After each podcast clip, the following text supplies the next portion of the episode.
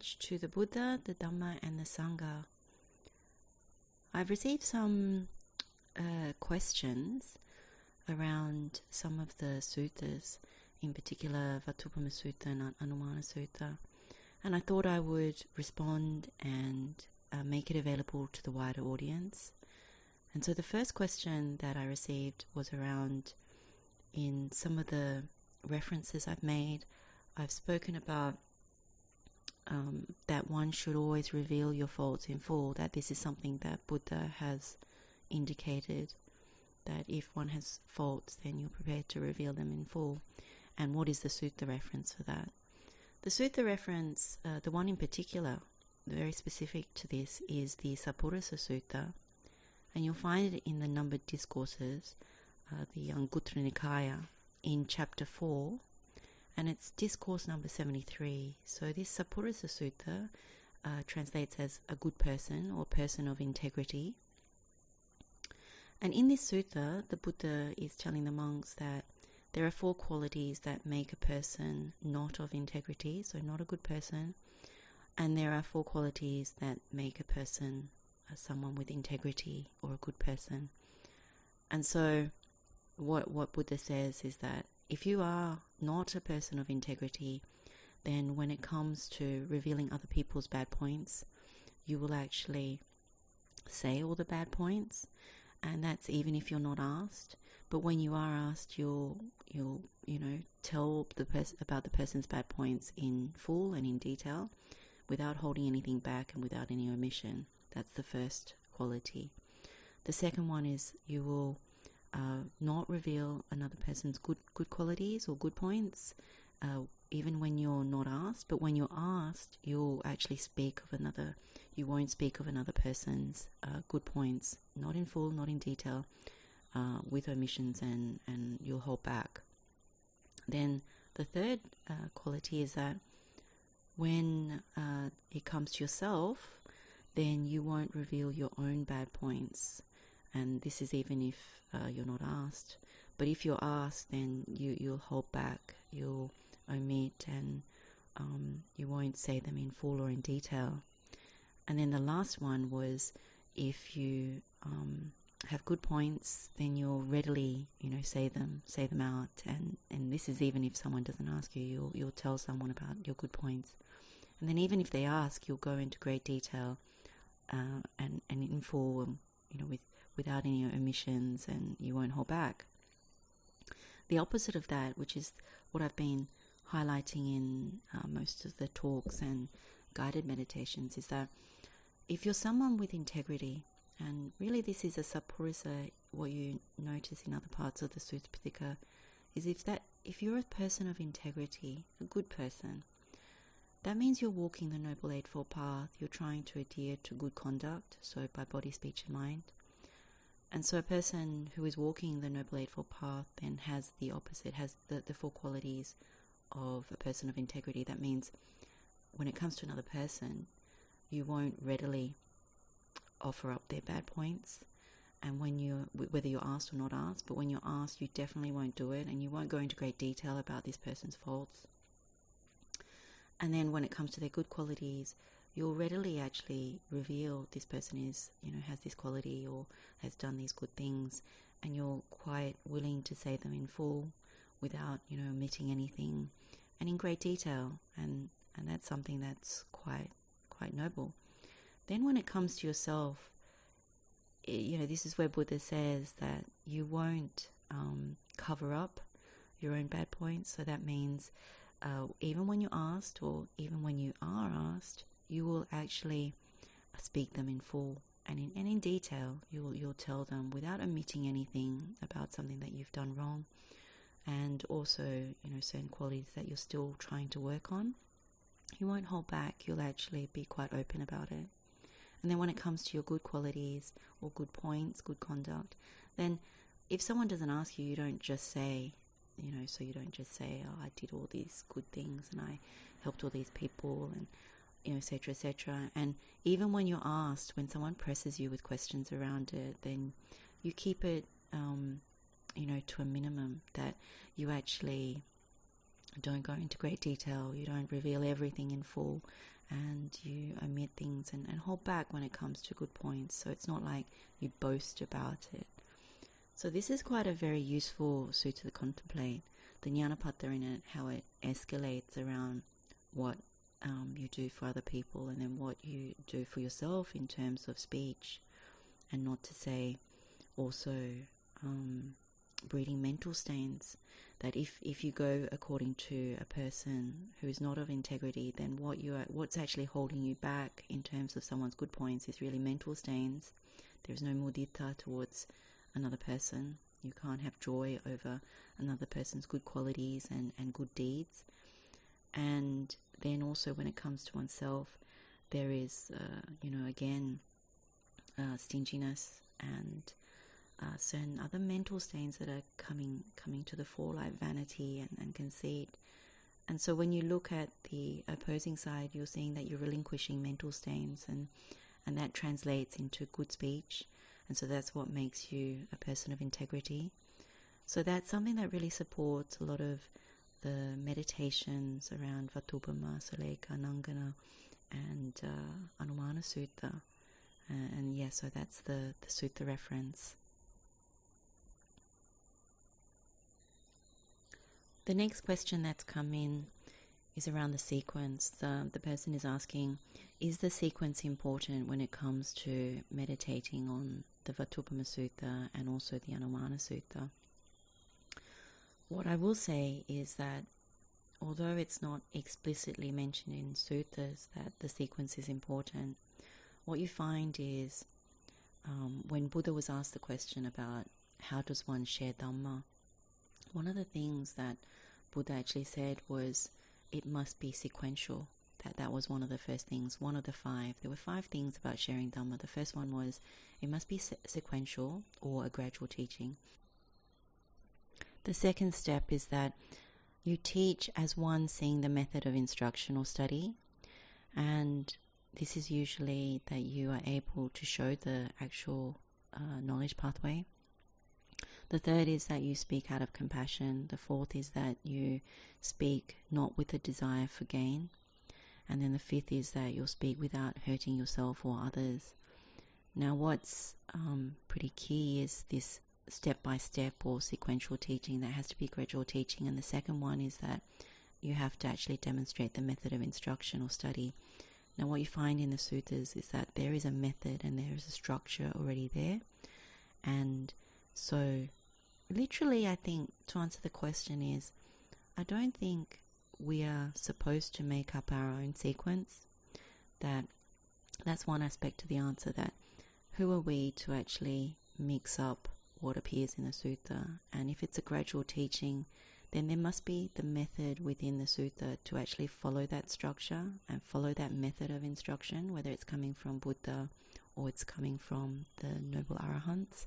So, from my perspective, I very rarely um, teach outside of Buddha's teaching or explain outside of Buddha's teaching or the Noble Arahants.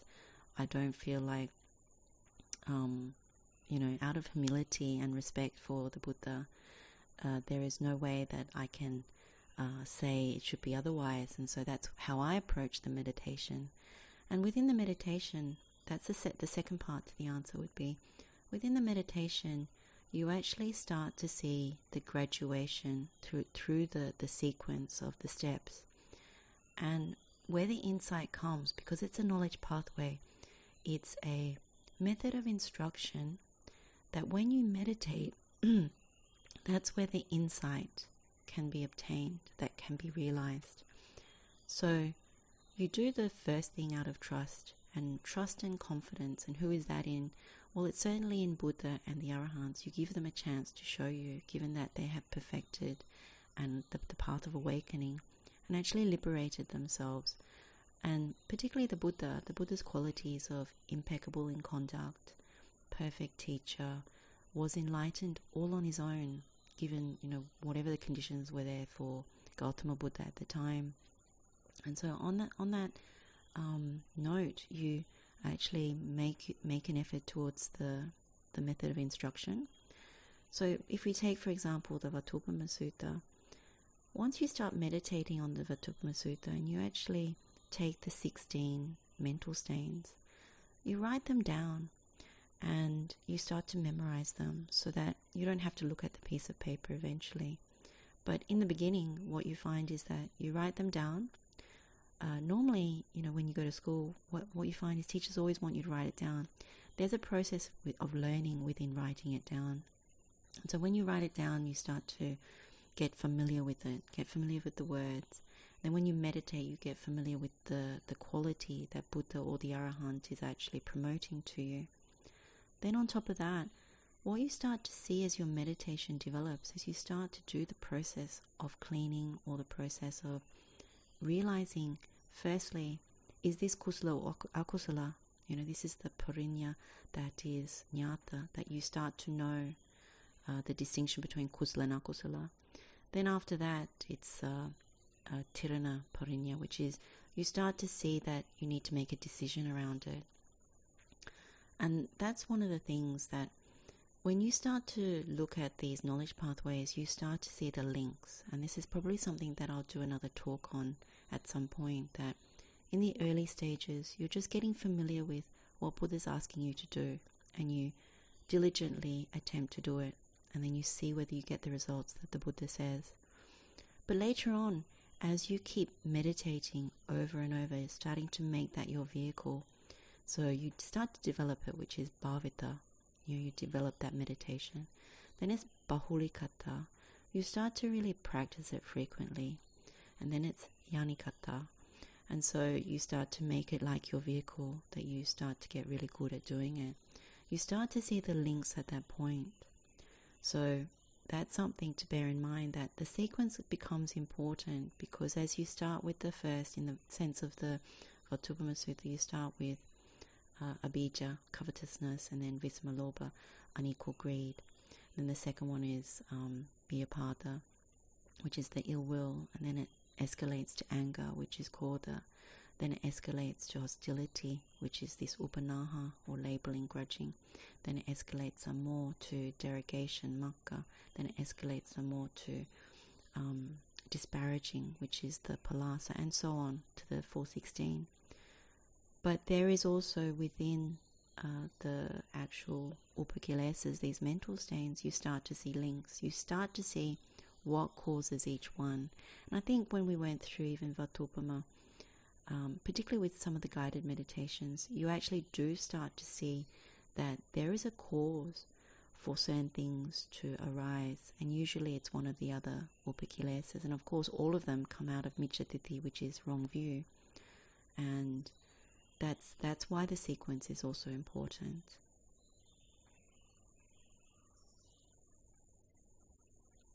Now, one of the other things to say about the sequence is if you continually question the sequence, if you continually um, want to go out of step with the method of instruction that is contained in the sutras that has been given by Venerable Mahamoggallana in the case of Anumana Sutta or Buddha in or many other teachings, if you keep, continue to do that, I think it's very useful to ask yourself the question, why? Why am I, why am I just doing this like that? And is it a memory issue? So if it's a memory issue, then it's really good to write it down and really make an effort to memorize because I know of many people um, who have taken the steps to write things down and memorize them. Some of them really quite um, amazing to know. So, for example, I know a monk who um, wrote down the steps of Anumana and carried them around with him for two years. And I'm not sure if he's still carrying them around, but he, he carried them around, particularly um, in the early days, in as a as a way of in spare time to pull it out and try and memorize it, and then to be able to to meditate on it, and then later on, of course, I would expect that in order to teach it, and it wasn't just um, memorizing, I guess, in the native language, but also in, in Pali, because there is something uh, very important when it comes to memorization in Buddha's learning system, and that's something not to be um, overlooked, whether you're a monastic or whether you're a layperson. Memorization, even though we have now gone beyond the fact that in the early days everything was um, only possible through oral tradition, and now we have the ability to write things down. But that doesn't mean that memorization is not important. How can you meditate if you don't memorize the steps, memorize the qualities that Buddha is highlighting, either through the negative pathway or through the pathway that leads to liberation? So that's something to really bear in mind. And having said that, the other thing to note is when it comes to Anumana, the quality of Suvajja is actually being easy to instruct. And so part of following a method of instruction is being easy to instruct, to follow instructions. And so we have these wonderful instructions from Buddha and the, and the Arahants. And who are we to actually reject them? Well, if we reject them, or if we are facetious and in a way mischievous, then we are really demonstrating these duvacha, these not willing to listen, not willing to follow the instructions. I think that's pretty key as well, that we need to ask ourselves the question, where is that coming from? Is it a hack where, you know, something inside of us is actually being quite duvacho, whereas someone that is trying to cultivate the qualities of suvacho, which is willing to listen to the instructions, willing to give them a chance, willing to see whether you get the, the actual good results. And I think that's pretty key as well, that in this process, it's really good to do that. I mean, I know um, also people who have um, the challenge of memory being an issue, and we all have this. As we get older, our memory starts to fade and decline, unfortunately, and unless uh, we actually persist, which is actually to meditate and to actually free the mind of all this gumph, all the useless information, that we start to put in only the good information, the good knowledge, which is essentially the Buddha's teachings, then what will happen is um, we are challenged by memory. And so I also see this in people that are more elderly, that I have a lot of respect for older people who have this more significant challenge of memory loss and um, resistance in, in the mind to actually do their best to write it out. And not only just write it out, I know of a, um, a 70 or 80 year old, old person who keeps writing it out until they memorize it. That they'll look at it throughout the day, they pull it out, and then they'll write it out some more because the more you write it, the more it starts to register. And I actually know that there are a few um, older type of um, uh, lay practitioners who, from doing that, from making that effort, applying virya in, in this positive way, that they have benefited, that they have seen the fruit of the meditation of the practice. And it, it's very heartwarming to actually know that. And so, as, if you're younger, then you can actually take that on board as well to, to know that people do make quite a lot of effort and when you're young, if you have good memory, use it wisely. Use it now towards memorizing these good teachings because it will never be a loss. It's not something that someone can ever take away from you. The Buddha talks about, you know, certain gains in the world, whether it's your property, your family, and, and all these sorts of things, even reputation.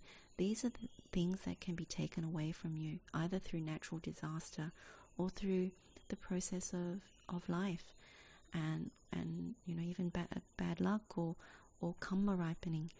Uh, but when it comes to learning these things, which are towards the liberation, towards the path of nibbana, or even to a good destination at the breakup of, of, of this body at the end of our lives, those are the things that cannot be taken away from you, as well as our, our punya.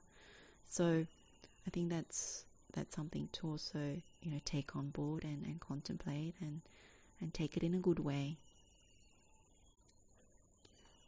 Another request has actually come in as a question, um, and this is really around guided meditations. That comment has come that these guided meditations have been quite useful to see what um, hasn't been seen.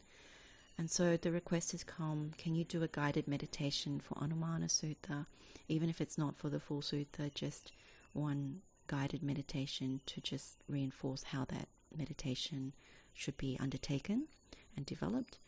Um, my answer to that is yes, I, I, will do a guided meditation for Anumana Sutta. at the moment I need to fulfill a few engagements and invitations. So once I get through uh, these invitations and requests, then I will do a guided meditation and, and post it so that uh, you can have access to that. So, yes. A question that has also been asked is around spiritual friendship, Kalyanamitta, and whether there are any tips on how to nurture and sustain spiritual friendships. I think, in light of the Anumana Sutta, I think it's pretty clear when it comes to Anumana Sutta, whether it's spiritual friendships or whether it's other relationships, the teachings of the Anumana Sutta from Venerable Mahamoggallana actually ring very true that it's only when you start abandoning um, the 16 qualities that you start to see that there is more harmony and more alignment with other people.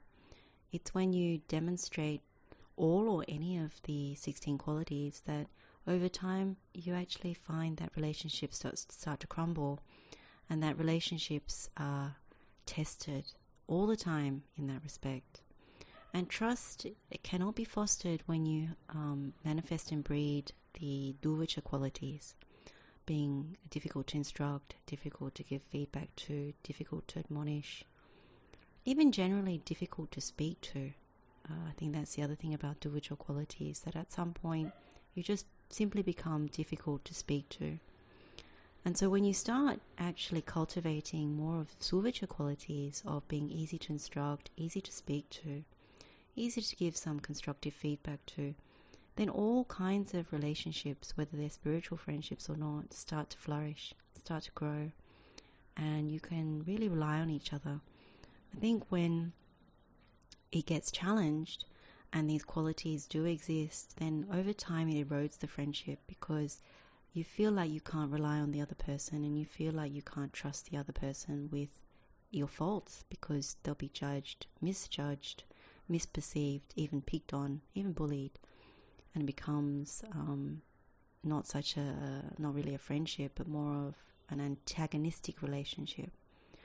Now, when it comes to spiritual friendship, one other thing I would say is that sometimes spiritual friendship is also about silence. That when you actually commit to practicing these qualities, over time you start to value silence a lot more And what you value as friends uh, in the spiritual path is that you come together and you like being around each other, there are no problems, but you also like not constantly constructing around each other, even in Dhamma. Because Dhamma becomes the common thread, and often we still construct a lot, and there's a lot of thinking involved, even with our friendships. And so, becoming an embodiment or a manifestation of the teachings is always uh, to demonstrate that with our Kalyanamitta, that we can be around each other, but also pause when we speak, and also um, allow silence to permeate our relationships as well, because then the other person knows this is a safe place to actually come and gather, come and just be around each other without having to construct, without having to even take too much delight in Dhamma uh, in the sense of always talking about it. And that can be a really good thing, even when it comes to receiving feedback, that sometimes you don't often have to actually give feedback. Like there are spiritual friendships where what you notice is when you start to really build that friendship, when someone is saying something out of turn, maybe they're venting, maybe they're complaining, and they're not quite aware of it, that they're not conscious of the fact that they're doing it, that the Dhamma conversation has veered into some of the mental stains, you know, coming out in speech. And what a Kalyanamitta can do is actually honor and respect the friend in the first instance by just staying quiet. And there are two things that come from staying quiet. The first one is you come from the basis that this person will actually become more conscious of it, and uh, you you allow them to actually uh, not go not go on for, for forever, but you know forever long that they're just going off a little bit in their speech, you kind of say, well, this person at some point, they themselves will see it. I don't need to pounce on it and, and correct them straight away or even bring it up. And is it the right time? And then the second part of that is also when you don't make karma with the person who is starting to vent, you're also closing off that channel too, because at some point the silence becomes the space within which the truth reveals itself to the person. Normally, if it comes from within the person, it's a more powerful thing than even if we also say it to them. And maybe if, if it doesn't uh, resolve itself, then later on, if you find that it's the right time, you can bring it up. But it always comes from a place of gentleness, a place of this is of benefit to you, my friend, not from a place of that was really annoying me and and all those sorts of other kinds of thoughts that can sometimes enter. So it's a it's a dual practice that happens there that when you see something in someone else, someone who's a very good spiritual friend, someone that you're happy to call your spiritual friend, you need to actually almost like give it some space, give it some air, and give it some kindness and compassion. Another question has come in about uh, Anumana Sutta, in particular about giving feedback and whether it's suitable to give feedback, you know, when you're in a gathering and you see something, um, someone's bad points. It's a very interesting question, this one, because I think that's what happens when we gather, we tend to actually observe other people, and from that place, we forget that it's a mirror for ourselves. And when you observe one part of you is very wholesome. It wants to point something out so someone's not doing something wrong and doesn't sort of veer off the path or but there's also a dysfunctional side that's kind of nitpicking and fault finding, which is a which is the Drusilla side. So there's a fine balance when it comes to these things, and it doesn't even have to be in a Dhamma group. It could be in a work situation. It could be uh, in the family home could be with friends, you know, in a broad, broad, wider, you know, set of friends, not just Dhamma. And could be when you do community things or sports, what have you. And, you know, within us, once you start to really walk the Buddha's Noble Eightfold Path, you want to tell people so that they don't make unwholesome karma, that they're no longer heading towards a bad destination. The problem is that with people in a more wider group, they may not necessarily have right views. So, immediately dukkha qualities, the qualities of not being easy to instruct, can come to the forefront because they're overtaken by you know one of the 16 or more of those of the 16 qualities and so it may not be appropriate in, in that scenario. When it comes to people in dhamma again it may not also be um, the right time. There there is actually a sutta um, or a couple of suttas that are quite useful the Subhasita Vacha Sutta, which appears in Anguttara Nikaya, chapter 5, uh, discourse, I think, 198, that gives you five um, qualities that need to be considered uh, for this kind of well spoken speech. The first one is like the right time, uh, you know, so that you, you say it at the right time. So if you see it then and then there, but it's not the right time, then you refrain and you might tell your friend later uh, your Kalyanamitta or you know the, the, person. The second one is it has to be truthful speech. It can't be anything that's made up or elaborated on. So if you see something, it's specifically that, but you don't add on all these other things. Then the third one is um, around polite speech or, or some kind of delicate uh, speech that the speech that you use when you're giving feedback, I think, needs to be gentle in nature, that it's polite, it's not um, something that hurts someone. And then the fourth one is um, it has to be beneficial. So it has to be both beneficial to the person, but again, also sometimes you have to consider: is it beneficial if I say it at this at this moment from your own personal circumstances? If it's something that isn't beneficial, um, because this is a pandita quality, a wise person, you you make that that uh, reflection in your mind before you act on it. It's very good. And then the last one is when you actually want to uh, say these things, it has to come from a mind of metta, you know, metta cittena, that uh, you, you're imbued with loving kindness. It's not from uh, fault finding, nitpicking, um, having a grudge against someone, that the mental stains are not there. So I think that's very useful when it comes to uh, the question around giving feedback to other people that always bear in mind that the process has to be one that it's out of goodwill to a person and in these early stages, it's always good that when a person is learning the difference between duvicha and suvicha, then one needs to oneself know whether you are also practicing that first before giving these things to other people.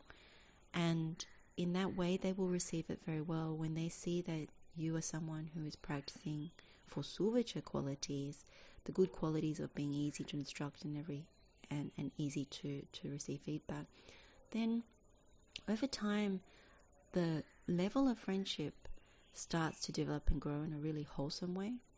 And so this process gets a lot easier. You know the appropriate time. You even know when someone will, will ask you, and you know that uh, you don't have to immediately give an answer and, and list out everything. You can go away and think about it and, and come back to the person, or you could just take some time in that moment to contemplate first before speaking out. I think that's one of the things about uh, subhasita is that to be well spoken, it has to be measured, it has to become from the right place, it has to have um, the stains removed. The other sutta that uh, comes up is within the um, Sutta Nipata, and it's um, I think it's 3.3, and it's actually called the Subhasita Sutta, and it gives four things, and so the first one is um, well spoken, so it has to be Subhasita, which I think you can cross reference it back to the one in Anguttara Nikaya. That can be quite helpful. Also needs to be um, righteous or have some kind of morality behind it. So, you know, when you say it, then you're saying it from a place of knowing the distinction between kusala and akusala. And it's all often useful when giving feedback is to actually be very specific. What you're doing is akusala, and this is what Buddha says, but then if you refrain from doing that, then that is kusala and that is good for you. And then the third quality is it must be piya, like endearing. That um, when someone hears this, it is something that is endearing to them. That, and it may not always be the case because it depends on the qualities of this person and how resistant they are. But if they are someone who is open and receptive to feedback, who is suvicho, that is willing to receive constructive criticism, admonishment, then that person would, would also view it as endearing. And so that's where you are coming from, that it is something of benefit um, and goodness for them. And then the last one is that it's truthful. So again, sachang, same as um, in the different uh, sutta, that you know it has to be uh, something that comes from truth. You can't make it up. You can't lie about it to the person. So I think that's very useful to know in, in answering that question of uh, giving feedback to somebody. Now, the last question that comes up is not really a question, it's more like uh, can you tell us what's coming up next and will you be doing uh, Karaniya Metta Sutta? Uh, the answer to that is there is a lot of things that are coming up uh, based on certain invitations and sessions that I'll be holding, but also in terms of rounding off some of our um, meditations. So, yes, Karaniya Metta will be coming up. There will also be quite a detailed uh, video presentation with slides on Karaniya Metta, so it goes step by step, and there'll also be guided meditation on Karaniya Metta. Um, the other thing that's quite interesting is there'll be a multi part series on sutta meditation. So, a lot of people have been asking about why is this called sutta meditation and what is sutta meditation and why is it important. And I guess you can already see why it's important in terms of the methodical steps that we take in sequence and also uh, following, um, you know, Buddha's gradual teachings and that of the Noble Arahants. So that's coming up. That will also look at knowledge pathways and give some more information about knowledge pathways and, and how to actually see knowledge pathways in suttas. And that's why it'll be multi-part. So it'll be in short, shorter um, presentation of that, and that will also go up to YouTube as well, so you can actually see through a visual uh, thing how that comes together, and also um, multi-part because I'll be adding uh, knowledge pathways to it as well, so we can start to examine and investigate certain suttas.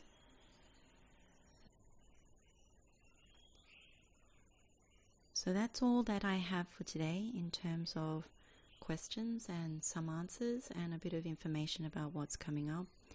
um, you are more, more than welcome to actually uh, send uh, questions in either through the voice message um, option or also to email. There's an email that is Sutta Meditation Series at gmail.com.